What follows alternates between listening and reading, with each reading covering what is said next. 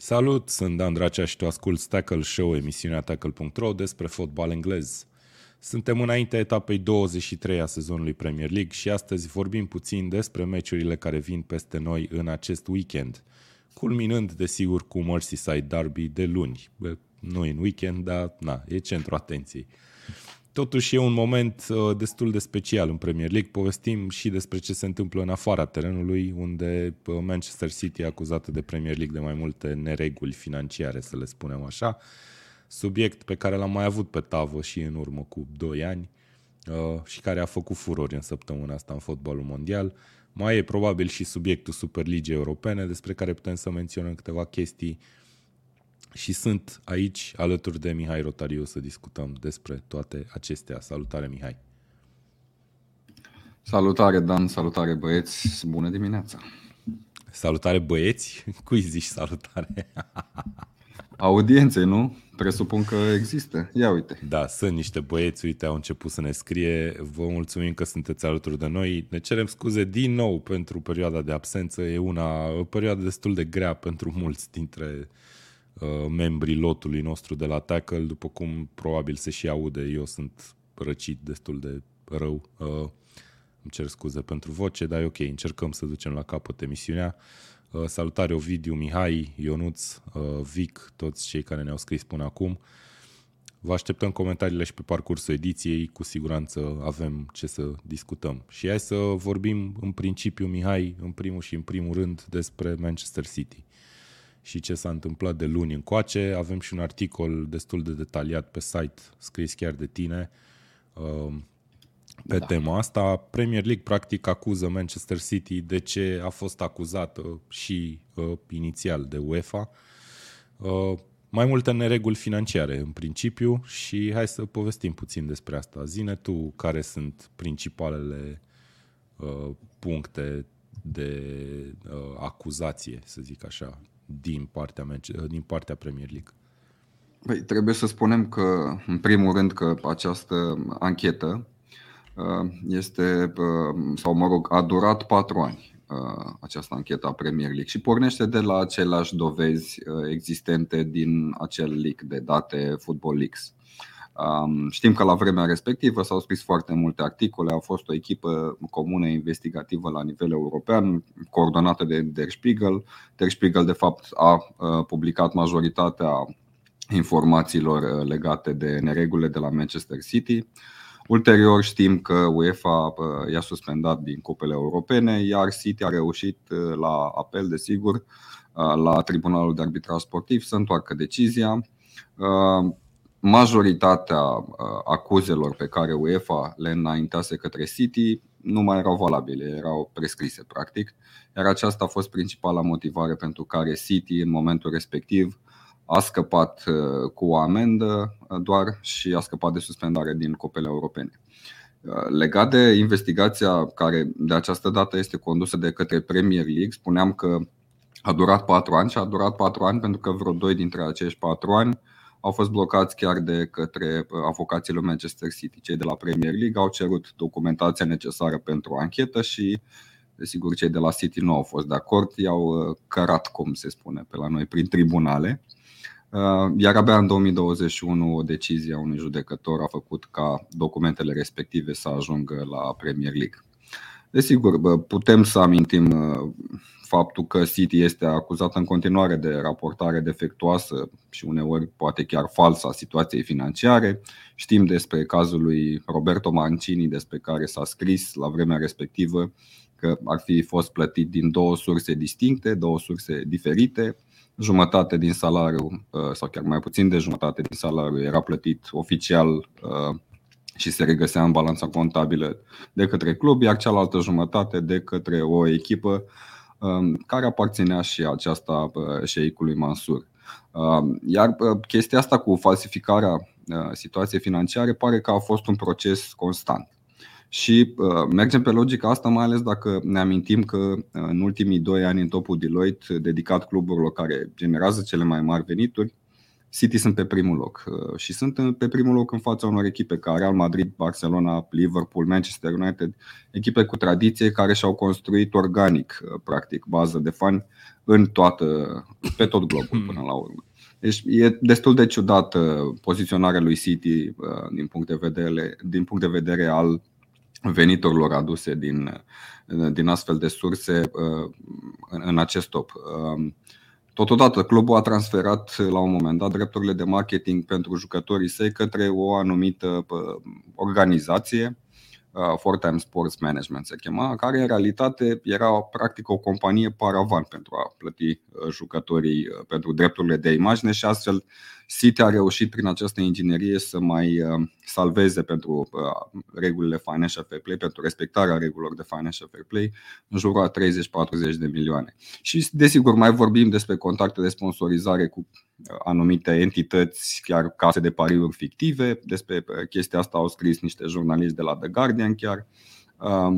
Emiratul din Abu Dhabi a facilitat la un moment dat niște plăți către City directe, iar chestiile astea sunt verificabile prin acele e-mail-uri licuite online. Este vorba de în jur de 60-70 de pagini de astfel de e-mail-uri. Și nu în ultimul rând, City la un moment dat s-a dovedit a fi plătit sume de transfer pentru jucători aflați sub vârsta eligibilă. Știm că în momentul în care vrei să transferi un jucător trebuie să aibă în primul rând peste 18 ani.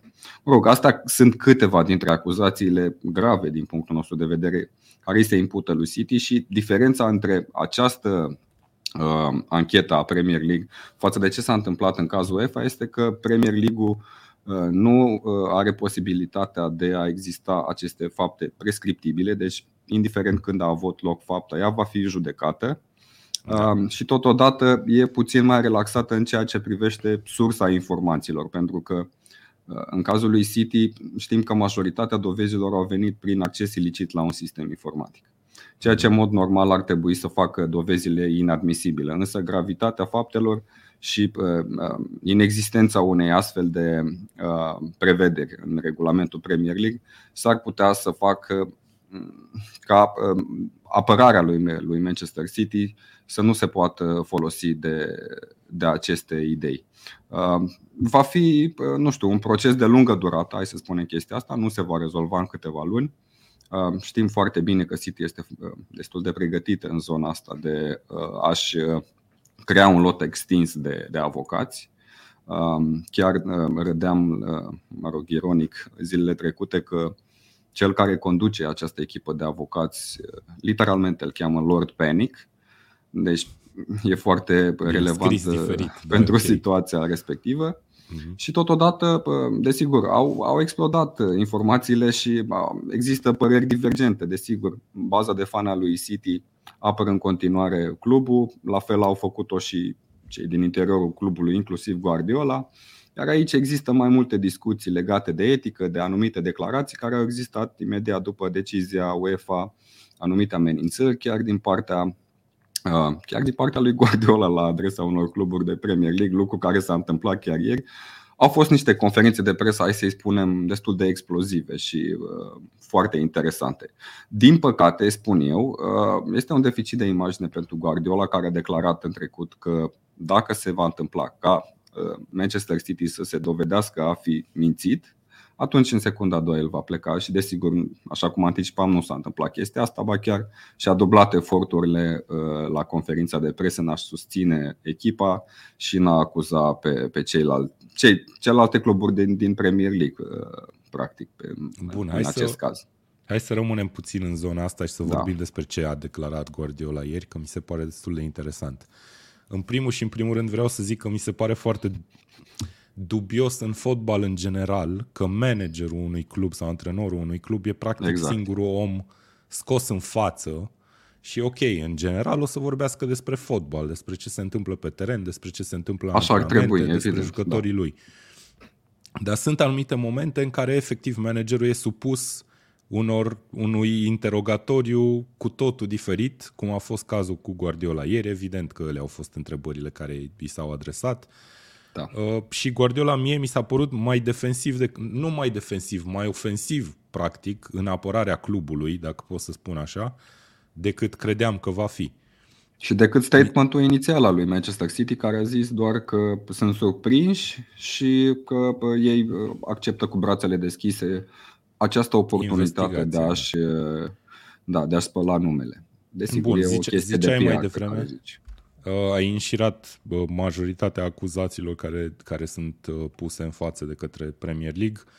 Ai spus și de faptul că va fi mult mai greu să se apere prin, nu știu, metode care pot să ridice puțin. Prin tehnicalități, hai să le spunem. Da, ok. Cum s-a întâmplat cu UEFA, care într-adevăr până la urmă a decis ca singura pedeapsă, să spun așa, să fie acea amendă de 10 milioane de euro, dacă nu mă înșel, pentru că Manchester City nu a cooperat la investigație. Exact, pentru necooperare. Ceea ce a fost cazul și acum, hai să nu uităm. Timp de 2 ani i-au ținut pe cei de la Premier League prin tribunale, da, asta e una și nu le-au oferit dovezile necesare. Da. Bun, ce urmează este că Premier League, practic, pe baza acestor acuzații, a trimis în judecată către o comisie independentă clubul Manchester City. Și aici problema pentru noi fanii, mai degrabă aș putea să spun, este că nu știm ce se va întâmpla în continuare. În primul și în primul rând, habar n-avem când se va anunța, ce se va anunța. Da, s-ar putea să fie peste câteva, sigur nu o să fie mâine sau poimâine sau peste o săptămână. S-ar putea să treacă luni bune, s-ar putea să se încheie sezonul fără niciun fel de emoții până să aflăm ceva de la această comisie independentă. S-ar putea să treacă chiar mai mult de un an, cred eu. Da, și eu cred la fel. Este un caz destul de stufos. Să nu uităm că ei mai au și o cale de atac. Deci pe lângă acest panel independent de cel puțin 3 specialiști, dintre care 1 sau 2 vor fi sigur din zona financiară, după acordarea unui verdict, desigur, Manchester City mai are o cale de atac, dar de această dată nu la Tribunalul de Arbitraj Sportiv sau la altă entitate, ci se va institui un nou panel independent, tot format din specialiști numiți de Premier League, care va judeca acest caz. Deci mi se pare mai dificil ca City să scape, între ghilimele, din aceste acuzații. Asta desigur dacă și cei de la Premier League, la fel cum a fost și cazul celor de la UEFA, sunt în stare să dovedească toate aceste acuzații. Da, pare că Premier League are un caz foarte concret și foarte bine pus la punct din punctul meu de vedere. E munca a 4 ani de investigație, cum ai spus și tu. Nu știu, legat de timing-ul ăsta, de când a fost anunțată treaba, ce putem să spunem, dar... Da, a părut puțin ciudată și aș tinde să dau dreptate oarecum celor de la City că timing-ul e total nepotrivit. Înainte de asta știm că s-a făcut un white paper, o analiză, un raport la adresa fotbalului în general din Anglia. Analiză care a fost trimisă către guvernul britanic, ce urmează să discute pe marginea ideii ca dacă fotbalul, într-adevăr, din Marea Britanie, din Anglia, are capacitatea de a se autoguverna. Pentru că există, iată, probleme. Da, și există cumva suspiciunea ca acest caz să creeze cumva o presiune suplimentară pe decidenți pentru a lua o decizie prin care să arate că au într-adevăr hățurile în mână, hățurile fotbalului britanic. Și că nu se va ajunge într-adevăr la situația în care financial fair play să nu mai existe nici la nivel european, nici la nivelul competițiilor interne și mai departe, iată, state care sponsorizează cluburi să aibă mână liberă să pompeze câți bani vor ei pentru a-și crea o imagine sau în alte cazuri pentru a-și spăla imagine. Ok, bun. Ce urmează, cum am spus, nu știm exact. Poate ne va lua prin surprindere într-o miercuri dimineața random peste câteva luni sau peste poate chiar mai mult de un an, zicându-ne dacă City e sau nu vinovată. În termen de ce ar putea păți City, s-au vehiculat multe lucruri. Regulamentul practic spune că în esență ar putea să fie orice pedeapsă la mijloc, ar putea să fie depunctată, ar putea să fie retrogradată chiar sau exclusă din Premier League. Și da, se vorbește poate și de titlurile pe care le-a câștigat în această perioadă Manchester City, care ar putea să fie retrase. E puțin, nu știu pe cine ar ajuta. Nu știu pe cine ar ajuta chestia asta. Cred că ar crea foarte multă frustrare, în special tensiune între bazele de suporteri Manchester City versus celelalte cluburi care ar primi acele titluri și nici nu te poți bucura ca, nu știu, suporteri Liverpool sau Manchester United de un astfel de titlu. E fricție. Am ajunge la ce s-a întâmplat prin ciclism mulți ani la rândul, cu tot felul de cicliști care au fost eliminați din competiții după ce le-au câștigat. O ani bun după ce le-au câștigat. Bun, cam asta e Manchester City. Ovidiu ne scrie, ar trebui retrogradare în Liga 4, preferabil și interdicție la transferuri câțiva ani. Liga 4 încă este fotbal profesionist în Anglia, așa ce... Cred că și Guardiola a zis la un moment dat că nu e nicio problemă, ajungem acolo, jucăm. Eu nu cred că va ajunge Haaland și cu Guardiola și cu Kevin De Bruyne să evolueze în Liga 3. Mai avem exemple de genul ăsta cu Juventus, care a ajuns în Serie B, cu Rangers, care cred că a fost retrogradată chiar în Liga 4. În Liga 4, Da, au rămas câțiva jucători. Bine, el a spus așa și în esență și ideea că dacă vor ajunge acolo nu e nicio problemă, înțeleg decizia, ce să zic, a zis și el puțin elegant ce trebuia să audă lumea. Exact. Ce a mai zis Guardiola și voiam să punctez este faptul că imaginea clubului e pătată chiar și dacă City se va dovedi nevinovat în urma investigație și aici trebuie să-i dăm dreptate. E o problemă destul de mare și o problemă care efectiv nu are rezolvare. Acuzațiile astea existau deja în spațiu public. Să nu uităm că dovezile în marea lor majoritate sunt publice, inclusiv e-mail-uri între membrii ai board-ului lui City, e-mail-uri date câteodată de pe domenii din Emiratele Arabe. Adică, scuzați-mă, dar mi se pare că și chestia asta, dacă ai încercat să faci o mașinațiune, dacă ai încercat să furi, să fentezi regulile, trebuie să fii inteligent în a face chestia asta. Ori mi se pare că City la un moment dat au devenit efectiv lazy, adică și-au permis să facă chestiile astea indiferent de consecințe. Și nu și-au imaginat vreodată probabil că astfel de discuții interne vor ajunge să fie publice. Bun, e un caz foarte serios, cu asta suntem cu toții de acord și ar putea să schimbe fața fotbalului englez într-un fel sau altul în următoarea perioadă. Rămâne de văzut ce se va întâmpla. Până atunci se joacă fotbal și pe teren.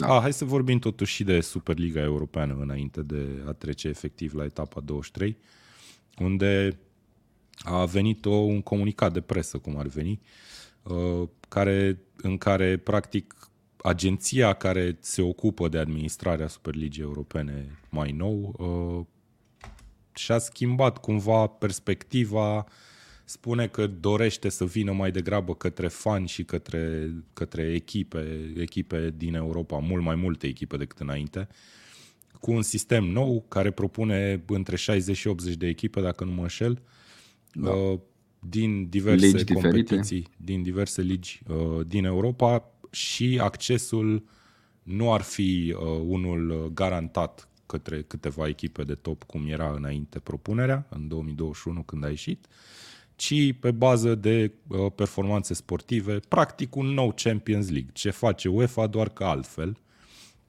cu niște garanții pentru fotbalul feminin, pentru niște plăți pentru fotbalul grassroots de care se tot vorbește. Acum, nu știu, în contextul a ce se întâmplă și cu Manchester City, e o chestie destul de interesantă acolo și nu știu exact în ce direcție o va lua fotbalul din punctul ăsta de vedere. Personal, întotdeauna am considerat că competițiile UEFA sunt foarte ok organizate din punct de vedere sportiv, cu căi de acces și așa mai departe. Însă poate că pe latura financiară e mai avantajos, poate pentru multe cluburi să fie de acord cu Superliga. Premier League a avut o întâlnire cu cele 20 de cluburi, cred că chiar ieri, dacă nu mă înșel, în care au fost toți de acord că nu ne implicăm și că nu dăm curs acestei oportunități eventual. Care au considerat ridicolă propunerea celor de la A22, așa se cheamă firma care a propus, sau paravanul de firmă de PR, media, digital, nici nu știu, care se ocupă de promovarea acestei competiții. Din punctul meu de vedere, cred că la un moment dat vom ajunge natural către o astfel de competiție, pentru că vedem că UEFA la un moment dat devine inundată de corupție, devine inundată de tot felul de discuții politice în principal și se va ajunge, zic eu, ca într-adevăr acești bani să fie gestionați, cluburile practic să se autoguverneze în zona asta de competiție UEFA și vor crea până la urmă o astfel de competiție. Până când nu vor ajunge să primeze criteriile sportive, cred eu că nu vor avea parte de susținere din partea comunității de suporteri. Asta e principala lor problemă. Și ei trebuie să realizeze că nu tot timpul vei avea în competiție echipe ca Liverpool, Chelsea, iată, care acum cel mai probabil vor rata Champions League. Se vorbea și de un sistem de promovare și retrogradare în competiția asta nouă, ceea ce pe mine, nu știu, m-a bulversat puțin. Cum o să fie promovare și retrogradare dacă o echipă s-ar putea să nu fie calificată pentru sezonul următor? Că dacă îmi zici că o să fie criterii sportive din campionatele interne ca criteriu de calificare în competiție, adică ok, Liverpool, să zicem, retrogradează sau e pe loc retrogradabil în Superliga Europeană și după aia nu se califică pentru sezonul următor, ce faci cu ea? O scoți, nu? Că nu s-a așa calificat. Așa ar trebui să o scoți. Asta n-am înțeles exact, da, probabil că n-am cercetat. Adică miza pentru ei e de a păstra un anumit nucleu de echipe care au o bază de fani destul de mare, care să crească audiența, să crească veniturile din partea televiziunilor, practic să crească veniturile financiare ale cluburilor. Da. Dar nu cred că se va întâmpla asta în perioada următoare. Încă o dată, cred că va depinde foarte mult și asta am scris și în acel articol despre investigația lui City. Cred că acest moment este un moment cheie pentru fotbalul la nivel global. În momentul în care City va ajunge să câștige și această bătălie, va fi clar bătălia decisivă. Fotbalul romantic, fotbalul așa cum îl știm noi acum față de fotbalul modern pe care, iată, astfel de cluburi încearcă să-l promoveze mai departe. Uite, Silverman ne scrie în comentarii pe YouTube: City a creat un fotbal extraordinar. Acum s-a aflat că nu au fost tocmai corecți în această mare dominare a fotbalului englez. Unde sunt patronii din acea parte a lumii, să nu vă așteptați la fair play. Nu, da, pe de altă parte nu trebuie să acuzăm ceea ce s-a realizat din punct de vedere sportiv la City. Chiar dacă am văzut cazuri în care cluburi au investit mai mulți bani în transferuri și în jucători decât au făcut-o City. Și bine, a și zis Guardiola la conferința de presă de ieri că nimeni nu-i poate lua amintirile practic sau performanțele de pe teren, golul lui Agüero, golul lui Gündogan de sezonul trecut și așa mai departe. Mai e de menționat legat de Superliga că luna viitoare Curtea Europeană de Justiție, sper să spun numele corect, va veni cu o decizie în ceea ce privește acuzele Superligii către UEFA, cum că UEFA ar fi blocat neregulamentar, să zic așa, membrii ei de a participa la competițiile lor. Rămâne de văzut. Dacă Curtea Europeană de Justiție dă dreptate UEFA, s-ar putea ca Superliga să nici nu mai existe, de fapt, nici ca concept în viitor. Dar rămâne de văzut. Bun. Cam asta e. Ovidiu ne scrie: Superliga la bază a fost o încercare de a crește banii pentru echipele din țările care nu gestionează banii la fel de bine ca Premier League, în special Italia și Spania. Da, foarte corect. E probabil multă frustrare acolo și cred că pe bună dreptate până la urmă. Premier League s-a dezvoltat în acest colos, vedem la sumele de transferuri. Citeam cât am fost în concediu săptămâna trecută că Chelsea a cheltuit mai mulți bani decât toată Bundesliga Bundesliga, Serie A și cred că La Liga la un loc. Serios? Așa rău a fost? Da. Era un grafic, țin minte. Nu mai știu exact ce publicație a pus acel grafic, dar cam peste 3 ligi împreună. Da. Nu știu, și aici e ceva de discutat, pentru că pare destul de ciudat ce a făcut Chelsea. Mi se pare că încearcă să-și asigure deja un viitor, să-și pună la bază un lot de jucători tineri, foarte talentați, probabil cei mai talentați la ora actuală din Europa, pe care să-și muleze și să-și construiască echipa pe viitor, dar fiind în același timp un pericol legat de regulile de financial fair play. Dar, făcând o paranteză, pachetul ăsta de victorie împotriva UEFA deci rețeta asta o are City, probabil vor aplica aceeași rețetă și cei de la Chelsea. Pentru că nu-mi imaginez de ce ar fi riscat la modul ăsta, practic riscă lipsa din Champions League, din cupele europene pe următorii 2-3 ani. Ideea e că clubul crede că nu riscă din moment ce a făcut lucrurile astea, au fost plățile eșalonate pe foarte mulți ani. Am văzut și că Premier League de sezonul viitor nu va mai permite decât 5 ani, parcă, plăți eșalonate față de 8, cum face Chelsea sau cum a făcut Chelsea în anumite transferuri acum. Plus contractele jucătorilor sunt întinse pe perioade foarte mari, 8-9 ani în unele cazuri. 8 ani jumate, da, la Mudryk și cine a mai venit? Enzo Fernandez, cred că la fel. Bun, hai să vorbim de etapă și uite, chiar începem cu Chelsea, care are deplasare la West Ham, etapa 23, astăzi de la ora 2:30. Sunt 7 meciuri jucate azi în Premier League, care se vor juca în Premier League. West Ham pare că ușor în ultimele 2 meciuri a început să joace fotbal și a amintit, băi, suntem la retrogradare, hai să vedem ce putem să facem. A ieșit din zona retrogradării. În schimb, Chelsea e în, recuperare, în modul recuperare. Își dorește, evident, să participe în Champions League. O să pară niște puncte bune, avem și clasamentul aici. Chelsea locul 9 în momentul de față, la 10 puncte de Newcastle cu același număr de meciuri jucate. West Ham, cum vedem, un punct deasupra lui Everton la retrogradare. Bun, cum vezi tu meciul ăsta? Chelsea, care are un lot atât de numeros și cu atâtea nume interesante acum, după perioada asta de transferuri de iarnă, încât e foarte greu să-ți imaginezi un prim 11, cred, ideal la club. Este echipa perfectă pentru jucătorul de EA Sports FIFA până la urmă, pentru că ai foarte mulți jucători talentați, foarte multe opțiuni din care să alegi, dar spre deosebire de acest joc virtual, viața reală e foarte diferită, pentru că în momentul în care aduni foarte mulți jucători talentați, trebuie să-i și faci să joace împreună. Trebuie să lucrezi foarte mult la chimia echipei, să folosești aturile fiecărui jucător, iar chestia asta este un proces extrem de dificil de făcut din mers, mai ales pentru un antrenor care nu are foarte multă experiență la nivel înalt, cum este Potter. Ok, este un antrenor talentat, care a făcut la Brighton minuni, dar îi trebuie timp să facă același lucru și aici la Chelsea. De aceea cred că cumva patronatul lui City, nerăbdător și, nerăbdător să fie hands-on în ceea ce privește viitorul clubului. Lui Chelsea, ai zis City. Da, Chelsea, scuze.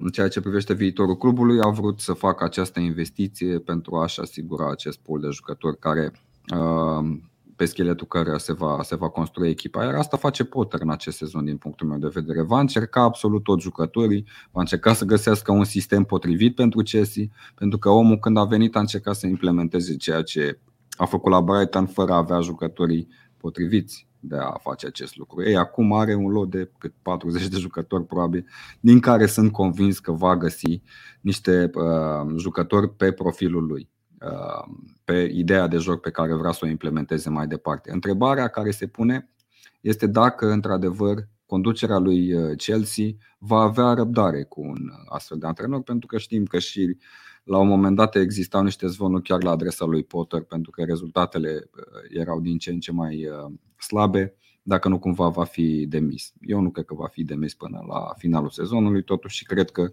obiectivul a fost schimbat din mers, din a accede în Champions League, în a-ți forma un prim 11 solid pentru a ataca probabil titlul sau, nu știu, locul de Champions League anul viitor. Da, eu cred că încă e posibilă calificarea în Champions League, 10 puncte. Matematic, da, și să nu uităm că este posibil și City la un moment dat să fie depunctată, dacă se va întâmpla desigur acest lucru în acest sezon. Da. Și probabil că cluburile care își propun să recupereze acea diferență de 10-11 puncte în cazul lui Liverpool vor avea o motivație în plus. Dacă vor și putea, asta e cu tot o altă discuție. Ok, Chelsea cu o singură victorie în Premier League în ultimele 5 meciuri, deplasare la West Ham, probabil pornește ca favorită, dar poate că nu la fel de tare cum ar fi pornit poate în alte sezoane. Mai de mult, acum 5-6 ani, că West Ham a făcut câteva sezoane bune recent. Da. Ok. Mergem mai departe la Arsenal-Brentford, primul meci de la ora 5 de care o să vorbim. Arsenal vine după frângerea surprinzătoare în fața lui Everton cu Sean Dyche, o să vorbim la final. O înfruntă pe Brentford, o echipă puternică, mai ales pe teren propriu, în deplasare poate mai puțin, însă cred că e un test psihologic foarte important pentru Arsenal, dacă mai suferă un eșec al doilea la rând, poate că tot moralul pe care îl avea și care o ajuta în speranța că va câștiga titlul se va dezumfla echipa efectiv. Eu cred că nu ar trebui să intre în panică cei de la Arsenal, chiar dacă au pierdut total neașteptat cu Everton. Chestia asta se întâmplă. Este, dacă nu mă înșel, a doua înfrângere a lui Arsenal din tot sezonul. Da, Manchester United. Dar contează foarte mult, într-adevăr, reacția imediat după această partidă. Eventuală victoria lui Arsenal cred că ar fi ar veni în momentul potrivit și ar fi un semn clar că focusul este în continuare pe titlu. Să nu uităm pe de altă parte că City s-ar putea să aibă de suferit și mi se pare că deja are de suferit din punct de vedere psihic în cadrul lotului din perspectiva acuzațiilor pe care le-au primit recent. Probabil tot în cadrul lotului există și întrebarea, ok, ce se întâmplă pe viitor cu Manchester City? Jucători destul de importanți, deja se zvonește că se gândesc ca în cazul în care City va fi depunctată, de exemplu, sau va fi chiar retrogradată, să-și caute deja alte oportunități să ajungă rapid în altă parte. Deci s-ar putea ca Arsenal până la urmă să nu se lupte cu nimeni la titlu, dacă stăm bine și să analizăm. Okay. În afară de Manchester City nu văd pe altcineva care să țină ritmul, iar nici Manchester City nu mi se pare că mai au aceeași prospețime pe care au avut-o sezonul trecut, aceeași tărie de caracter, aceeași mentalitate. Am văzut și faptul că unul dintre cei mai buni jucători din lot, Cancelo, a fost trimis împrumut la Bari pentru că s-a certat cu Guardiola. Guardiola insistă cu un puști pe postul respectiv, ori fundaș dreaptă, ori uneori chiar îl trimite mijlocaș, deși are mai multe variante cu mai multă experiență în lot și câteodată încăpățânarea asta lui Guardiola ajunge să afecteze direct Manchester City, pentru că vedem că pierd puncte acolo unde nu se aștepta nimeni. Nu mai sunt la fel de sigur că Manchester City, de exemplu, are puterea să câștige acest campionat la pas, indiferent de diferența de puncte pe care o are Arsenal acum în față. Deci e o discuție destul de complexă în ceea ce privește lupta la titlu și cred că Arsenal ar trebui să fie relaxată, pentru că totul este în momentul ăsta în mâinile ei. Și probabil va veni și această victorie împotriva lui Brentford destul de lejeră, zic eu. Ok, bun, am vorbit de Arsenal, vorbim mai mult de Manchester City, dar e ok. Cineva pe Facebook ne întreabă dacă credem că City are suficientă influență să îndulcească verdictul. Eu personal cred în deciziile pe care le va lua comisia și nu m-aș pronunța în favoarea lui City în vreun fel. Eu cred că o să se întâmple niște chestii când se va da verdictul. Bogdan Ghiță ne scrie și sunt total de acord cu el, va mai dura judecata lui City, se va prelungi destul de mult, sunt 100 de capete de acuzare, ar fi culmea să fie rezolvat tot în 3-4 luni. De aia, din punctul meu de vedere, e destul de legit ce a zis Guardiola la conferința de presă, că jucătorii trebuie să fie focus pe ce se întâmplă în campionat și că nu a vorbit în mod special cu ei despre știrile de săptămâna asta. Bun, hai că ajungem și la City. Vorbim de Crystal Palace Brighton. Brighton care în continuare face un sezon excepțional. Locul 6 în acest moment, neînvins în ultimele 4 meciuri, pe când Crystal Palace cred că împreună cu Bournemouth este singura, ele două sunt singurele echipe care nu au victorie în ultimele 5 meciuri în Premier League. Palace și Liverpool are? Liverpool cred că are, de fapt, 4 Liverpool meci. Are acum, da, cred că nu, acum fix, acum 5 meci. Ok, vezi aici vreo surpriză? Cred că putem deja să vorbim despre surprize atunci când Brighton nu câștigă cu echipe. Da, cum e, da. Da, Brighton e una dintre surprizele sezonului până la urmă.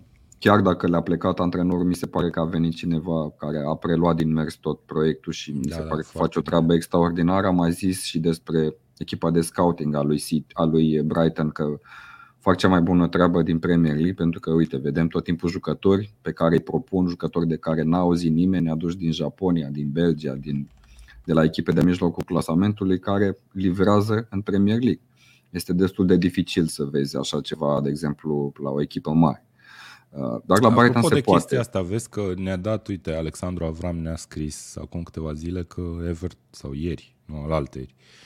Everton a luat un un scout, Lee Sargeson pe numele lui, de la Brighton și l-a recrutat ca manager de operațiuni de scouting, practic. Deci și Brighton l-a mai pierdut și pe Ashworth, nu? Înainte. Parcă a ajuns la Newcastle, la Tottenham, nu? Newcastle, așa, nu, da, la Newcastle. Deci da, e acolo, nu știu dacă mai e chiar echipa aia de scouting care a adus multă lume, dar pare că nu se vede în momentul ăsta că s-au schimbat niște lucruri, ceea ce e bine pentru Brighton. Da. Revenind la meci, da, mie nu mi se pare că la Palace e foarte ușor să iei punctele acolo.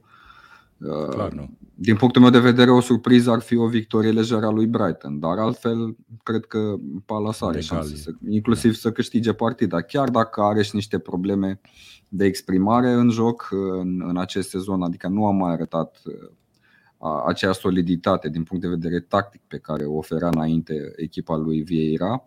Au și niște accidentări, în special la oamenii de atac, așa că rămâne de văzut ce primul 11 va trimite Vieira în teren împotriva lui Brighton, dar încă o dată nu-i văd pe Brighton favoriți în deplasarea de la Palace. Ok. Ovidiu ne scrie: Palace a cam plictisit și ea de Vieira. Vlad Joan ne scria mai devreme: Palace a căzut foarte mult în ultima perioadă, dar e posibil să facă o surpriză cu Brighton. Eu mi-aș dori ca Brighton să continue sezonul ăsta remarcabil și să lupte chiar pentru cupele europene. Ar fi frumos să ajungă în Champions League chiar. Da. Și ar fi o șansă, dacă, să spunem, în teorie City n-ar putea să ajungă acolo, Liverpool, Chelsea, vedem că eu nu cred că mai trebuie să-ți faci filme cu City, că nu o să ajungă acolo. Hai să vorbim când e cazul, că chiar nu cred că se va întâmpla. Clar, nu, că s-a mai întâmplat chestia asta în trecut și până la urmă tot au ajuns acolo, am văzut după TAS. Bun, ajungem la un meci foarte interesant între Fulham și Nottingham Forest și ai zice că aici Fulham ar trebui să fie favorită. Fulham însă n-a mai marcat în ultimele 3 meciuri din Premier League, pe când Nottingham Forest trece printr-o perioadă grozavă din punctul meu de vedere, care eram foarte pesimist cu privire la forma lor. Nottingham Forest e pe locul 13, e neînvinsă în ultimele 5 meciuri, din care are 3 victorii, inclusiv în ultima partidă, cea de la Leeds, cea cu Leeds, care le-a pecetluit soarta lui Jesse Marsh pentru Leeds. Fulham favorită până la urmă sau nu? Eu cred că e favorită. La rampă din nou, nu? E echipa mai bună în primul rând și asta a arătat-o pe parcursul sezonului. Știi că eu la începutul campionatului i-am pus la retrogradare efectiv echipa asta, pentru că nu aveam încredere că Marco Silva, care are un stil destul de agresiv, ofensiv, va reuși să țină ritmul cu un astfel de lot pe tot parcursul sezonului, dar uite că o face și o face cu foarte mare succes.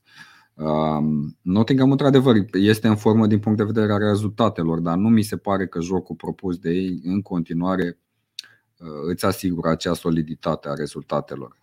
Uneori poate și contextul a făcut ca anumite victorii să fie bifate, de exemplu cum a fost în meciul cu Leeds. Dar la Fulham clar nu poți să spui că Nottingham ar fi favorită. În mod normal Fulham ar trebui să bifeze acest meci fără nicio problemă, chiar dacă au 4 meciuri, nu? În care nu au victorii. 3 în care n-a marcat. 3 în care n-a marcat și 4 sau 5 fără victorie. Nu, tot 3 fără victorie, că a câștigat precedentele 2 meciuri. A fost 2-1 ăla cu Chelsea înainte de cele 3. Din păcate pentru Fulham mi se pare că sunt în continuare dependenți de golurile și de realizările, de spațiile pe care le creează Mitrovic în atac. Dacă Mitrovic nu e într-o formă optimă, atunci și Fulham are de suferit. Da. Vinicius, dacă nu mă înșel, care e rezerva lui, nu s-a impus la modul la care o face Mitrovic și nu reprezintă neapărat o soluție la Mitrovic. Da. Ok. Vlad Cioan ne scrie: avem 3 meciuri de tip morții cu răniții etapa asta. Băi, eu nu sunt de acord. Dacă te uiți la forma lui Nottingham, Fulham n-ar trebui să fie meci de tip morții cu răniții. Exact. Și okay, dar încă o dată, vorbim de rezultate față de formă. Bine, acum și Nottingham Forest, în momentul în care face 30 plus transferuri, nu? Pe parcursul unui sezon, deci 30, cred că a făcut, da. Te aștept să existe niște probleme acolo și asta se vede pe teren, dar uite că până la urmă bifează niște rezultate și în primul an asta contează foarte mult, să nu retrogradezi. Da, până la urmă cu siguranță ăla e singurul scop al lui Nottingham sezonul ăsta. Bun, ajungem la Leicester-Tottenham, tot la ora 5, se joacă foarte multe meciuri, după cum vedeți, la ora 5. Leicester-Tottenham, Tottenham vine după victoria cu Manchester City, foarte, foarte importantă, din multe puncte de vedere, a ajutat-o pe Arsenal, culmea, victoria lui Spurs.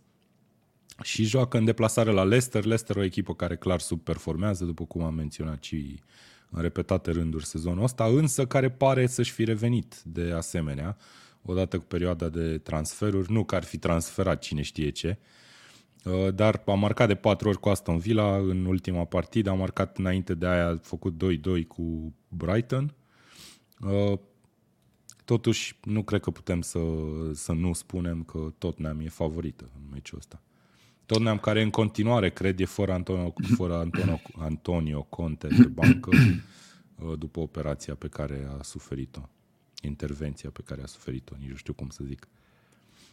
În mod normal, dacă te uiți pe meciurile de azi, poate că acesta este unul dintre meciurile pe care îl alegi să-l pui pe biletul de la pariuri. Tottenham cred că ar avea o cotă destul de bunicică, mai ales că joacă în deplasare. Și totodată nu mi se pare că au impresionat prin joc în acest sezon. Ok, au obținut niște rezultate, la fel cum s-a întâmplat și cu Manchester City. Câteodată adversarii își mai pun și piedică singure, iar asta s-a întâmplat din punctul meu de vedere în meciul cu City. Tottenham are un singur stil de joc și poate fi contracarat acel stil de joc foarte clar.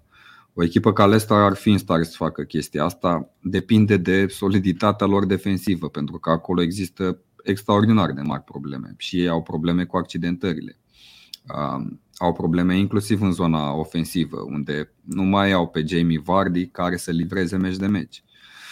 Sunt cumva între ape și Leicester, într-un proces de, hai să nu spunem, reconstrucție. Că poate nu cine, că nu fac își caută o nouă identitate clubul. Și mă gândesc că la un moment dat doar plecarea lui Rodgers ar face ca să existe un reset într-adevăr la nivelul clubului. Da, Tottenham sunt favoriți în această partidă, dar nu știu, Leicester sunt echipa care pot pune probleme în orice moment, chiar dacă nu au la dispoziție cel mai bun lot. Și așa cum ai spus tu, Dane, să câștigi la Aston Villa, să face egal cu Brighton în ultimele meciuri, sunt semne clare că nu mai vorbim de acel Leicester care acorda foarte ușor șanse adversarilor, de exemplu, acel Leicester care și-a marcat 2 autogoluri pe Anfield. Da, se circulau glumele alea că e marcatorul principal al lui Liverpool, Fes. Din păcate asta e realitatea. Da. Ok, Alexandru Lungoci ne scrie foarte frumos că a apărut la antrenament Conte, deci s-ar putea totuși să-l vedem pe bancă, vedem ce decizie se va lua acolo. Ultimul meci de la ora 5 despre care vorbim, Southampton-Wolverhampton, și aici într-adevăr poate că chiar putem să vorbim de un meci de tip morții cu răniții. Southampton e în pericol de retrogradare, e lanterna roșie, cum îmi plăcea mie pe vremuri să aud la Eurogoluri, emisiunea de pe Eurosport, se zicea întotdeauna lanterna roșie a campionatului, ultimul loc, și cu potențiale probleme în ceea ce privește antrenorul. Nathan Jones, a scris Alex Avram un articol pe tema asta pe site săptămâna asta, dacă nu l-ați văzut, intrați pe tackle.ro și o să vedeți articolul despre Nathan Jones, care are părerile lui foarte clare despre cum ar trebui să antreneze și așa mai departe. A avut o conferință de presă destul de explozivă în ultima perioadă, în care a zis că nu a putut să își impună practic valorile pe care le are, dar că de acum o va face. N-a picat prea bine, fanii lui Southampton nu prea îl mai vor la echipă, e probabil cel mai, cred că e antrenorul cu cota cea mai mică de a pleca următorul din Premier League. Și înfruntă un Wolverhampton care, ok, hai să zicem că nu e chiar o echipă moartă, are 2 victorii în ultimele 3 meciuri, inclusiv acest 3-0 de minune în fața lui Liverpool din ultima etapă, de minune pentru Wolves, evident. Hartă grea la Southampton, cum s-ar zice.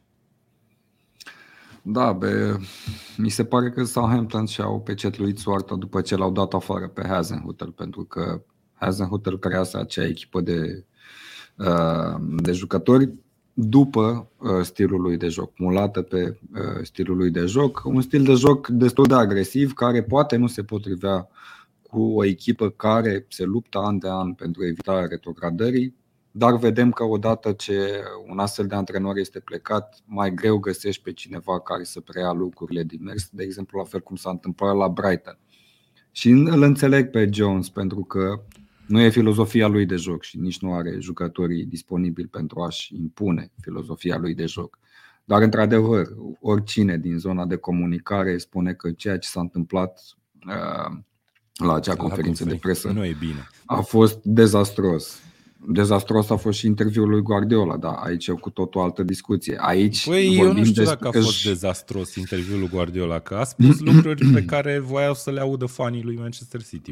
Nu, dezastruos, hai să o iau altfel. Păi la Southampton tocmai zic dezastruos pentru că vorbesc de imaginea lui, nu mă gândesc la imaginea clubului. Pentru club, exact, avea nevoie cineva să iasă în față și să sublinieze anumite lucruri, să redea. E fix ce n-avea nevoie clubul. Nu se face, nu-ți alienezi proprii suporteri în primul rând. Deci, probabil de asta în continuare e cel mai, antrenorul favorit să fie demis până la finalul sezonului. E absolut logic să facă asta. Și poate să-și ceară scuze, poate să să-și ceară scuze. Să scape de această problemă, nu dând un alt interviu, ci efectiv prin rezultate. Doar prin rezultate poți să închizi gura suporterilor. Este destul de dificil să facă chestia asta pentru că hai să ne uităm pe, rotația din lotul lui Southampton, pe primul 11 utilizat în ultimele etape, să vedem ce nume sunt acolo. Preț de încredere foarte mare, primul 11 al lui Southampton că va reuși un astfel de club să rămână în Premier League. Mie mi se pare că cumva deja au realizat că ok, vom ajunge în Championship. Hai să mai rotim dintre jucători, să vedem cine este pregătit, la cine o să renunțăm, pe cine ne bazăm în sezonul viitor ca să atacăm imediat promovarea. Vedem că sunt foarte, foarte mulți tineri promovați la nivelul primului 11, iar asta se vede. Lipsa de experiență se vede, meci de meci. Da, până la urmă numirea lui Nathan Jones ar putea să fi fost făcută și cu un ochi pe scenariul ăsta în care vor retrograda, însă s-ar putea să nu mai prindă momentul Nathan Jones. Bun. Mergând mai departe, la ora 7:30 astăzi se joacă Bournemouth Newcastle, e meciul care îl vede pe Eddie Howe revenind pe terenul echipei care l-a făcut consacrat, trebuia să zic. Da. Așa, meci care pe hârtie pare la îndemână pentru Newcastle. Newcastle e o echipă care, pe plan defensiv se descurcă de minune, e de departe cea mai bună echipă defensivă din Premier League, însă are momente și are meciuri în care nu reușește să marcheze și cred că aia s-ar putea să fie o potențială problemă și cu Bournemouth. E un meci must win pentru Newcastle în situația în care se află și cu ambițiile pe care le are totuși în acest sezon. Deși poți să zici că dacă termină pe locul 7 nu e nicio tragedie pentru Newcastle, însă trebuie să bați Bournemouth, nu?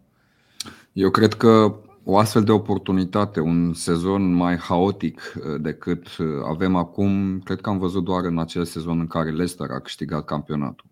Și de această oportunitate pot profita imediat cei de la Newcastle. Nu cred că aveau un plan să se califice în Champions League atât de devreme după ce a fost clubul preluat de un fond de investiții cu practic buzunare nelimitate.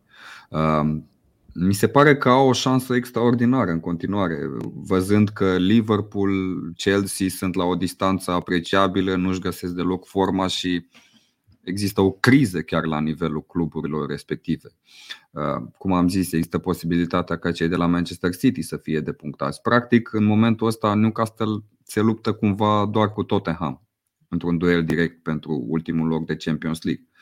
Au șanse foarte mari să prindă acel loc de Champions League, dar sigur, asta se face doar bifând cât mai multe victorii.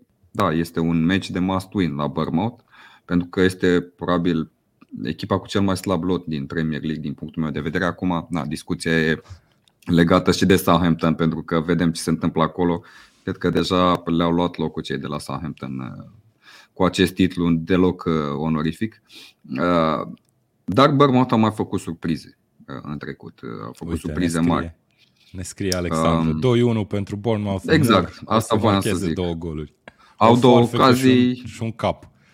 Au două ocazii, două centrări foarte bine aruncate acolo în careu către un jucător ca Moore, pot crea probleme. Dar totuși, vorbim de echipa cu, dacă nu mă înșel, cel mai bun record defensiv din Premier League, nu? Da, da, de atunci, departe. Newcastle mă aștept să gestioneze destul de atent astfel de faze, să nu uităm că au și jucători destul de puternici la jocul de cap redutabil, cum e Botman, Dan Burn, jucători care pot fi depășiți destul de greu de astfel de procedee. Da. Eu cred că va fi o victorie fără probleme pentru Newcastle, mai ales că în ultima perioadă nu prea și-au găsit forma pe care au avut-o înainte. De exemplu, un jucător ca Almiron n-a mai livrat la fel cum o făcea înainte. A fost și Wilson accidentat, a revenit după accidentare. Ellen Saint-Maximin și el la fel, abia revine după accidentare, are destul de puține meciuri în care a jucat. Până își vor consolida din nou cel mai bun 11, s-ar putea să mai fie mici hiccup-uri, dar din punctul meu de vedere au prima șansă să prindă ultimul loc de Champions League în acest sezon. Ok. Ovidiu ne scrie unde e Ianoși, sau ne întreabă unde e Ianoși să contracareze astfel de comentarii halucinante. Cum să contracareze? Nu știm unde e Iano și îl așteptăm cu mare drag la următoarea ediție, dar momentan e dat dispărut.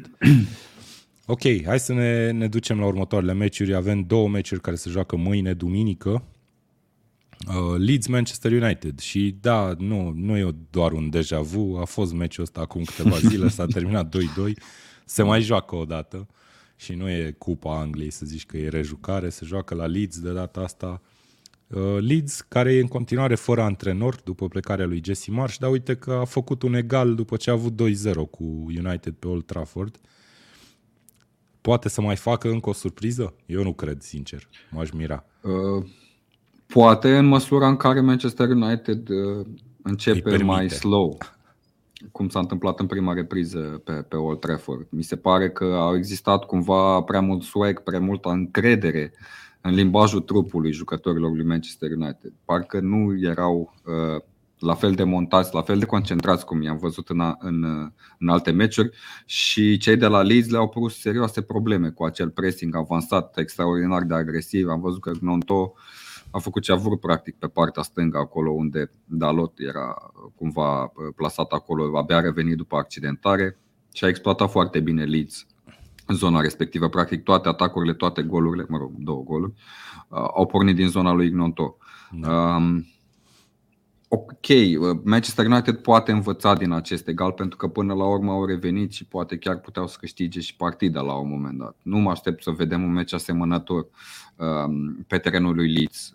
Mă aștept să fie un Manchester United mult mai bine concentrat, stând mai bine în teren decât a făcut-o pe Old Trafford. Dar să nu uităm totodată că au și o absență extrem, extrem de grea acolo la mijlocul terenului, unde Casemiro nu va evolua. Fără Casemiro vedem că există mai puțin control la mijlocul terenului. Nu e nici Eriksen acolo, un alt jucător cu foarte multă experiență care putea să aducă un plus nu doar din punct de vedere defensiv, ci și mai ales din punct de vedere ofensiv. Mă refer la acel post. Rămâne de văzut ce se va întâmpla la Leeds. E clar că Leeds au în continuare jucători extrem de periculoși de atac, cum e Gnonto, Somerville, mai apare Aronson de regulă în repriza a doua, foarte, foarte rapizi, agili și greu de marcat. Dar pe de altă parte United se află și ea într-o mare formă, arată excelent în acest sezon. Trebuie să ne scoatem pălăria în fața lui Ten Hag pentru că practic a resuscitat acest club. Să nu uităm în ce situații se aflau la începutul sezonului, să nu uităm de acel 4-0 pe terenul lui Brentford, după care toată lumea își imagina că va fi un nou sezon dificil pentru United, poate chiar dezastruos, dar dimpotrivă. Erik ten Hag a luat niște decizii grele la momentul potrivit, mă refer aici cum a gestionat cazul Cristiano Ronaldo, cum a gestionat cazul capitanului Maguire, a reușit să revitalizeze acest club și a făcut într-adevăr o echipă care joacă fotbal. Se văd niște relații de joc construite, din punctul meu de vedere, în timp record. Da, e remarcabil ce s-a întâmplat la United, dar hai să nu îi lăudăm foarte tare, să așteptăm acest 3-0. Eu sunt fan Liverpool, deci Da, nu vine foarte ușor să-i laud. Zice Alexandru în comentarii să vină victoria lui United la Leeds. Ovidiu zice, o să contrazic faptul că a gestionat bine cazul Ronaldo. Ce ar fi trebuit să facă? Să ia o decizie mai din timp, să-l dea afară mai din timp sau să-l păstreze? Sau la ce te referi, Ovidiu? Ia zi. Din punctul meu de vedere, da, poate ar fi trebuit să gestioneze situația mai rapid, dar... Totuși e vorba de Cristiano Ronaldo, nu? Și am văzut că impactul, știi, impactul unei astfel de plecări. În care e el cu, nu mai știu, cu Richard Keys, parcă, și au o tablă de fotbal cu niște butoane pe post de jucători și ne arată el și îl pune pe Ronaldo așa în centru, butonul roșu cu Ronaldo, și pune în jurul lui vreo 7 butoane albastre sau ce altă culoare mai avea. Ce face Ronaldo în condițiile astea? Și ia așa butonul și merge pe muchie între ei și zice, you got to remember, this is Ronaldo. Și da, alte vremuri, alte vremuri. Da, aici archiz, adică... Da, erau ce trebuie. Ok. Bun, hai să mergem mai departe. Avem Manchester City, am uitat la Leeds ideea antrenorului. Leeds a încercat să-l aducă pe antrenorul lui West Bromwich, pe Carlos Corberan. Nu a reușit, West Bromwich a prelungit contractul și nu se întâmplă ca în Football Manager să plece, ci chiar l-a prelungit. A fost de acord antrenorul spaniol de la West Bromwich. Mai are câteva ținte, dar am impresia că o să pice și acelea. Eu mi-am notat numele lui Arne Slot de la Feyenoord, care am înțeles că deja a picat. Da. Marcelo Gallardo se zice că ar mai fi unul din candidații, care a antrenat River Plate ultima oară pentru 8 ani sau 7 ani sau ceva de genul. Nuno Espirito Santo și antrenorul Rayo Vallecano, care e marea surpriză din Spania în acest sezon. Andoni Iraola îl cheamă pe... Dar noi îi zicem Victor Pițurcă, că seamănă. Da, exact. Poze. Seamănă așa foarte tare. Citisem la un moment dat și de Steven Gerrard, că ar fi o opțiune. Okay. Acum, cei de la Leeds trebuie să aducă un antrenor încă o dată potrivit pe tiparul jucătorilor pe care are în lot. Poate ar fi potrivit să meargă până la capăt în acest sezon cu acel secund. Mie mi s-a părut urmărit. Ok, camerele au fost foarte mult pe el. Da? Camerele au fost foarte mult pe el pe parcursul partidei cu Manchester United și mi se pare un antrenor extrem de proactiv, poate potrivit pentru situația în care se află Leeds, pentru lotul pe care îl are, jucători foarte mulți tineri, cum am spus, viteză, agilitate, tehnicitate, foarte mulți americani. Fii atent, știi pe cine ar trebui să aducă? Contează foarte mult motivarea. Pe Jurgen Klinsmann ar trebui să-l aducă Leeds. Care probabil stă și soarbe niște, nu știu, vin în fiecare dimineață cu lângă un șemineu, mi-l imaginez, cu picioarele pe un scaun așa în față. Da, mă rog. Și o modică. Uite, ne zice și Ovidiu, trebuie să aducă un american sau un băiat din sistemul lui Red Bull. Da, tot ce se poate. Mă mir că s-a dus așa cumva spre oameni din latini, să zic așa. S-a dus către spanioli, către, nu știu, Gallardo, argentini. Sau poate revine Bielsa, pentru că în continuare echipa joacă. Ar fi de vis, îți dai 80% seama.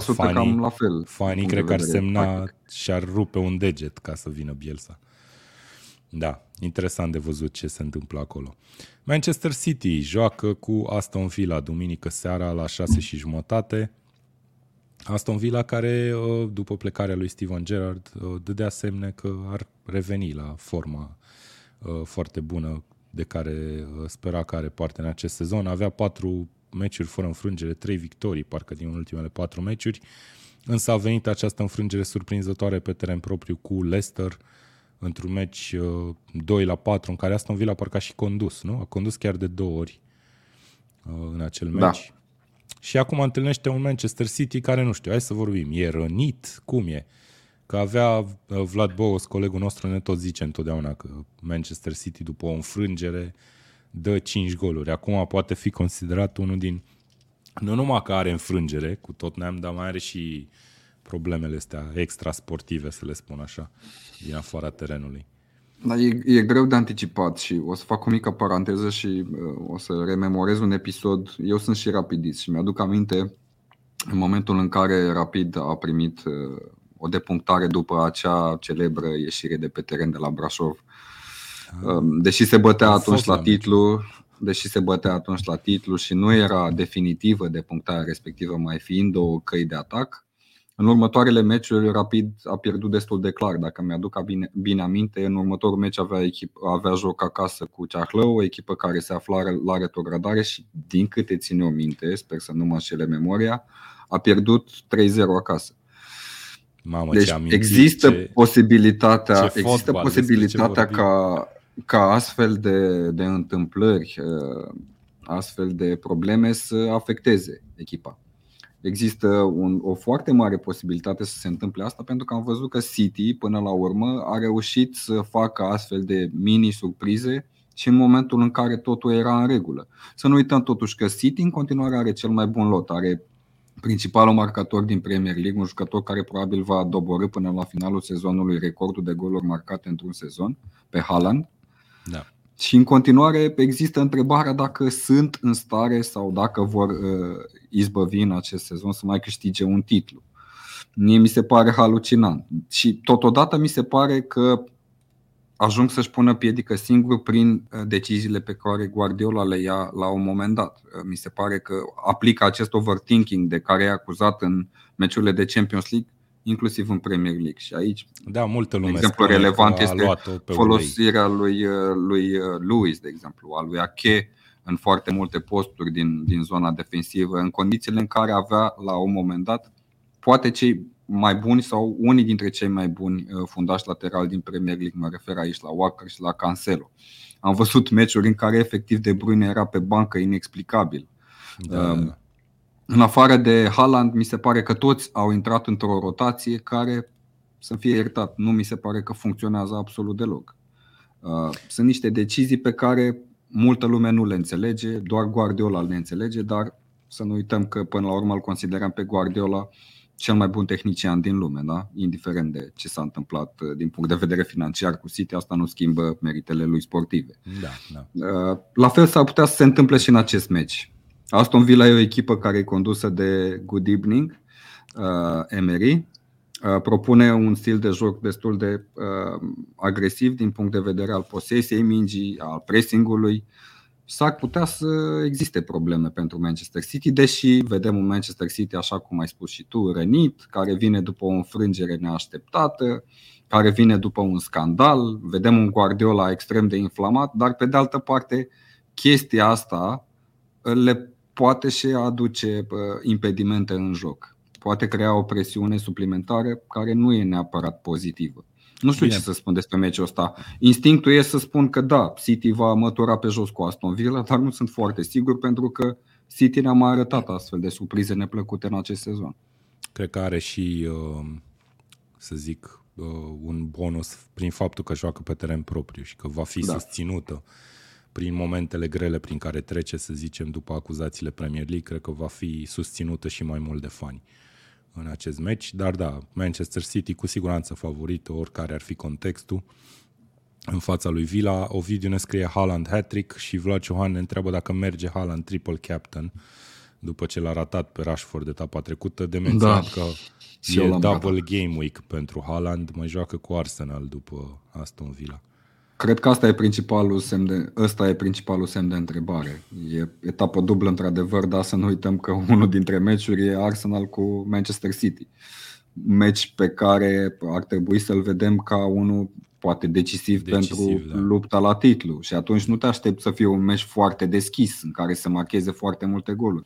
Pe lângă asta să nu uităm că Haaland în ultimul meci, dacă nu mă înșel, a atins de 4 sau 5 ori mingea. Da, am impresia că alternează meciurile în care marchează de multe ori cu meciuri în care efectiv nu vezi pe teren. Da, nu mi se pare că e vina lui. Ok, adversarii pot să dubleze la Haaland și atunci au rezolvat oarecum problema, dar pe de altă parte, dublând la Haaland, se creează spații în alte zone defensive. Da, spații pe care Manchester City în ultimele partide n-a reușit cumva să le exploateze. Și ar trebui să-și reconfigureze traseul astfel încât să se bazeze pe abilitățile lui Haaland pentru a obține acest avantaj din punct de vedere ofensiv. Vedem, nu știu dacă în continuare va marca cu aceeași cadență. Cum am spus, probabil în momentul care e dublat, poate chiar triplat de unii fundași adversi, e mai greu să te descotorosești de ei și să marchezi la fel cum o făcea la începutul sezonului. Ok, Mihai, am ajuns la punctul culminant, meciul de luni seara, Monday Night Football, fix ce-ți place ție și e un meci care cu siguranță îți va da emoții într-un fel sau altul, fiindcă e vorba de derbiul din Liverpool, Liverpool cu Everton, se joacă luni la ora 22. Avem aici duelul dintre Salah și Mikolenko, cred că e, nu? Da. În poză. Liverpool este probabil în cel mai jos punct în care a fost de când facem noi Tackle Show, fără niciun fel de mișto. Nu. Din păcate ce așteptări ai ca fan Liverpool de la meciul ăsta?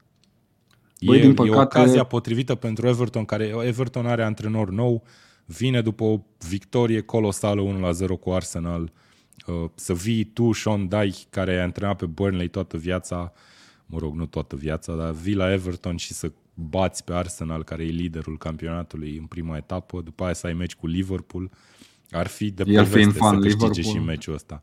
El fiind fan Liverpool, ok. E fan Liverpool și l-au pus cei de la Everton să schimbe cravata la sesiunea foto pentru că venise cu cravată roșie. Omul. Serios? Total neinspirat. Everton pare că are chestia asta, că l-a adus pe Rafa Benitez înainte, tot după ce el a antrenat pe Liverpool mult timp. Mie mi se pare că e un meci în care e Liverpool împotriva lui Liverpool, practic. Everton a arătat foarte solid, ca o echipă antrenată de Sean Dyche, împotriva lui Arsenal și presupun că același lucru îl vor propune și pe Anfield.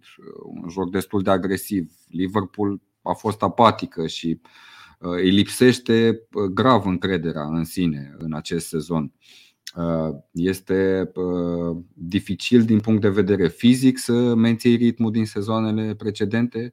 E dificil și din punct de vedere psihic să încerci să ajungi la aceleași performanțe din sezoanele precedente, având în vedere că în ultimul sezon ai ratat titlul la golaveraj sau la un punct, nu știu, mai știu, dar puteai să câștigi toate trofeile, inclusiv Champions League. Adică pe lângă asta vedem la Liverpool un lot din ce în ce mai îmbătrânit și faptul că până la urmă alegerile conducerii sau a boardului de scouter plus stafful tehnic în vară au fost unele nepotrivite. Nu s-au făcut niște transferuri la timp, în special în zona mijlocașilor.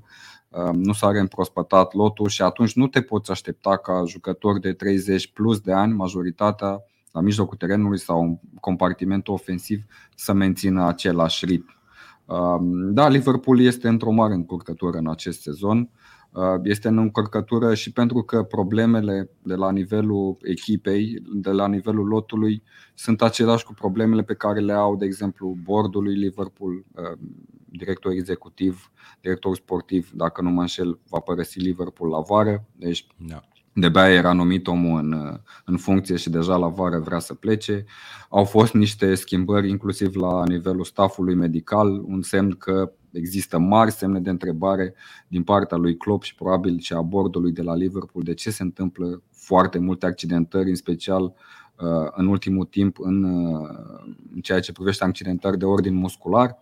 Există foarte multe întrebări la care trebuie să se răspundă acolo la Liverpool și ultima dintre ele e legată și de soarta clubului, pentru că între timp a apărut și discuția că FSG fie caută să vândă clubul, pentru că probabil și-a dat seama că e dificil să ții pasul și să fii profitabil în același timp cu marile cluburi care își permit să dea mai mulți bani decât ar primi. Da, asta în contextul în care FSG a avut întotdeauna o tactică financiară exact, mai puțin ofensivă. Să luăm în considerare și asta, că până la urmă e un fond de investiții care vrea să facă și profit pe lângă performanță. Toate sunt fonduri de investiții, de fapt, până la urmă. Da, dar ei au cu totul alte obiective și toate chestiile astea acumulate, uite, creează un sezon dificil la Liverpool, un sezon în care până la urmă putem să considerăm sfârșitul unei ere la Liverpool.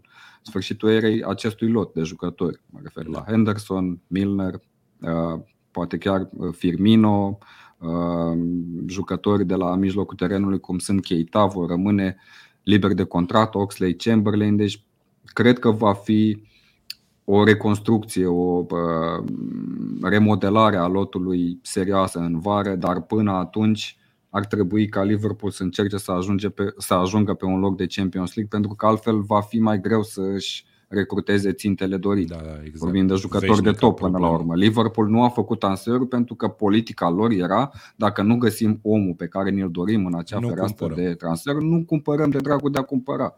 Ei, uite, câteodată de dragul de a cumpăra trebuie să o mai faci, pentru că ți se accidentează jucători. Ai jucători de peste 30 ceva de ani care la un moment dat clachează din punct de vedere fizic. Nu te poți aștepta să duci același sezon cu un lot mult mai slab, de exemplu, ca lui City, și să te lupți în continuare cu ei. Asta a fost o anomalie care s-a întâmplat datorită lui Klopp și datorită scouterilor care au găsit oamenii potriviți la prețurile potrivite, spre deosebire de Manchester City, de exemplu. Dar în momentul ăsta mi se pare că s-a încetat acest proces continuu de a căuta oameni care să aducă prospețime la Liverpool. Bun, din păcate, în tot contextul ăsta. Da. În tot contextul ăsta, despre meci, ce așteptare ai? Adică ce așteptau, nu știu, și ce așteptări au fanii Liverpool în general, că tu mai ții legătura cu ei? Eu cred că e, ca și în cazul meu, e o teamă de ridicol. O înfrângere pe Anfield împotriva lui Everton, asta ar însemna o alunecare și mai mult în clasament, o prelungirea crizei în care, hai să spunem că e o adevărată criză la nivelul clubului. Vedem și Klopp la un moment dat în conferințele de presă că este exasperat de ceea ce se întâmplă, este total surprins, pentru că greșelile pe care le fac unii jucători nu prea le vezi în Premier League și sunt legate de atitudine de foarte multe ori. Asta vrem să vedem noi ca fani Liverpool schimbat în acest meci. Este vorba de un derby, da, al sezonului, împotriva rivalilor noștri, în care vrem să vedem atitudine, jucători care nu sunt relaxați pe teren, care sunt focusați 100%, jucători care încearcă. Uite, de exemplu, de asta este foarte apreciat Darwin Nunez, deși are niște execuții câteodată ridicole la finalizare, dar vedem că încearcă, își creează ocazii, se luptă pentru fiecare minge. Lucruri pe care câteodată nu le vedem în zona defensivă, la Trent Alexander-Arnold poate, la Gomez nu mai spun, la Konate. Ok, Konate a fost decent în sezonul ăsta, dar lipsa lui Van Dijk, de exemplu, este un simbol și pentru ceilalți jucători defensivi din lot, pentru că în momentul în care el lipsește și se întâmplă lucruri dezastruoase, asta spune multe și despre valoarea individuală a fundașelor cu care face el pereche. Asta a spus-o și Carragher până la urmă și sunt de acord cu el. Gomez a jucat extraordinar cât a jucat lângă Van Dijk. În momentul în care a jucat în pereche cu alt fundaș central, nu s-a întâmplat să gafeze uluitor și am văzut deja două goluri înscrise de Brighton, de exemplu, în meciuri diferite, în același stil, cu minge ridicată peste Gomez, care se ferește să nu lovească cumva mingea și ulterior mingea e în poartă. Sunt niște greșeli elementare pe care nu vrem să le vedem și meciul ăsta cu Everton. Și din punctul meu de vedere, că, ca să ofer și o concluzie, Everton, la ce s-a jucat, de exemplu, în etapa trecută, este favorită, pentru că a arătat atitudine. Și tot timpul ne-au pus probleme în meciurile de favorită într-un astfel asta de meci, asta e realitatea acum. Ok, Everton într-adevăr pe cai mari după venirea lui Sean Dyche, cum am zis. Mi-aduc aminte de meciul turc, a fost extrem de fizic. Crezi că va juca, adică nu știu, cel puțin din partea lui Everton am văzut o fizicalitate foarte ridicată. Cred că tot va fi ceva similar și acum cu Dyche, nu? Mai ales tot timpul a fost, indiferent de antrenor, a fost o fizicalitate deosebită propusă de Everton. Și până la urmă, venind și Sean Dyche acolo, nu te aștepți la altceva. Va fi un duel aprig pentru fiecare balon, vor fi mingi foarte mult înalte lansate de Everton către atacanți. Se va încerca exploatarea din ce în ce mai clară a fazelor fixe, pentru că până la urmă așa au câștigat și cu Arsenal. Nu mă aștept la un meci ușor pentru Liverpool, care trebuie să fie foarte atentă, dar pe de altă parte în continuare are jucători accidentați, pentru că între timp am văzut că și Thiago a devenit incer. Deci nu știu cine va evolua la mijlocul terenului. Deja vedem Bașceti și titular, Elliot câteodată acolo. Dacă e un mijloc cu foarte puțină experiență, într-un astfel de derby s-ar putea să fie decisiv. De asta am mari temeri legate de rezultatul de pe Anfield. Da, e un meci oricum care în contextul dat pentru Liverpool e crucial, s-ar putea să se adâncească criza de care zici, în care clar este echipa, dar în același timp o victorie pe Anfield cu Everton, mai ales dacă e realizată într-un mod entuziasmant, ar fi un mare boost probabil pentru restul sezonului. Hai să-i răspundem și lui Vlad Ciohan la întrebarea de pe ecran, ocazia potrivită pentru mine să-l întreb pe Mihai dacă scăderea de formă a lui Salah e cauzată de cea lui Liverpool sau invers. Și cu asta încheiem. Eu cred că ambele sunt valabile. Nu cred că un jucător ca Salah poate să ajungă într-o astfel de formă, dar în jurul lui echipa jucând extraordinar. Da, nu prea ai cum. Efectiv nu are la fel de multe mingi, ca și restul jucătorilor din lot are un deficit de încredere. Deja nu știu dacă sunt, cred că 4 sau 5 etape la rând în care nu a marcat și nu știu dacă s-a întâmplat o astfel de instanță până acum de când a venit el la Liverpool. E o lipsă totală de încredere la nivelul lotului și e îngrijorător pentru fanii lui Liverpool și am văzut că e îngrijorător și șocant inclusiv pentru Klopp. Se zvonește că nu a vorbit 2 zile cu jucătorii după meciul de la Wolverhampton. Le-a dat 2 zile libere, am citit eu, după meciul cu Wolves. Deci da, probabil că n-a vorbit cu ei în alea 2 zile. Da, okay, nu știu, bun. Poate vorbeau pe FaceTime, altfel habar n-am. M-aș mira. Ok, etapa 23 așadar se încheie cu acest meci Liverpool-Everton, probabil cel mai interesant al etapei, Merseyside Derby. Avem și derbiuri de Londra, acolo West Ham cu Chelsea, astăzi peste câteva ore, 3 ore începe meciul. Da, Mihai, cam asta a fost ediția, am vorbit despre City, am vorbit despre Superliga, am vorbit despre etapa 23. Sperăm să ne reauzim săptămâna viitoare după etapă și să despicăm firul în 4, să vedem ce s-a întâmplat. Vă mulțumim tuturor pentru comentarii și pentru timpul pe care ni l-ați acordat. Dacă vă place ce facem sau ce facem din ce mai rar Tackle Show, dar dacă vă place ce vedeți chiar la Tackle Show de fapt când are loc ediția, dați-ne un like, dați un share și nu uitați să vă abonați dacă n-ați făcut-o, dar credem că toți sunteți abonați. Mersi Mihai încă o dată, să auzim de bine, ce să zic. Așa să fie. Să avem o etapă spectaculoasă. Să avem, să avem. Ceau!